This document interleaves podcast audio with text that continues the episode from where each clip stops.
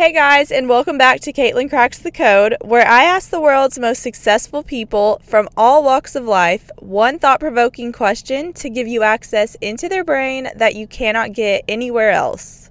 This week's guest is someone very special to me and my favorite episode that I've done so far. He worked as an engineer at NASA and helped with Apollo 11, which was the first moon landing mission. So, yes, the famous Neil Armstrong and Buzz Aldrin were his co workers at his time working at NASA.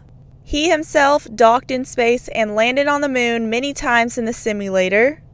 Please welcome to Caitlin Cracks the Code this NASA engineer, my hero, and my papa, John Waters. Let's get cracking.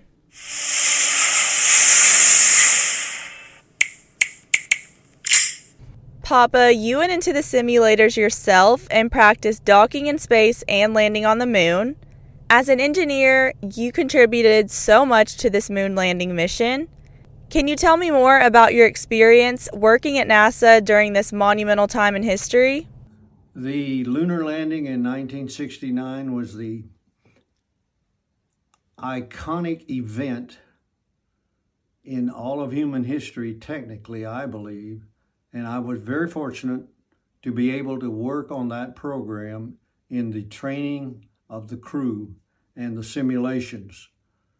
Uh, there were many, many people involved in it, and the accomplishment of putting a man on the moon, returning him safely, was a major, major achievement to go to another celestial body and then come back.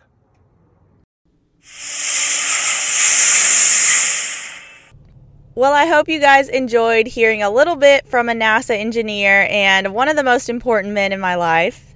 Growing up and hearing all of these stories about when my papa worked at NASA, I didn't fully appreciate them until now when I'm older and I truly understand how iconic the event really was.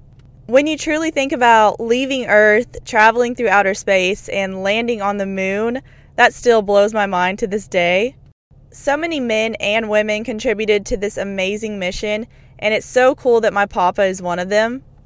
My papa's career at NASA alone is something to highly respect, but we also look up to him in our family a lot because he's such a great leader.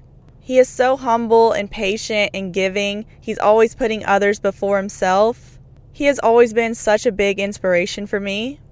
This will not be the last time that you hear from my papa. He has such an amazing background and story of how he grew up barely having anything to going into the Navy during the Korean War, and some great stories came from that time period as well, to going on to work as a NASA engineer.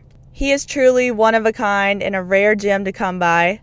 As you can see, I would brag about him all day long. He is such a blessing to me and my family. Thank you so much for listening to this week's episode of Caitlin Cracks the Code, and I will talk to you guys next Monday.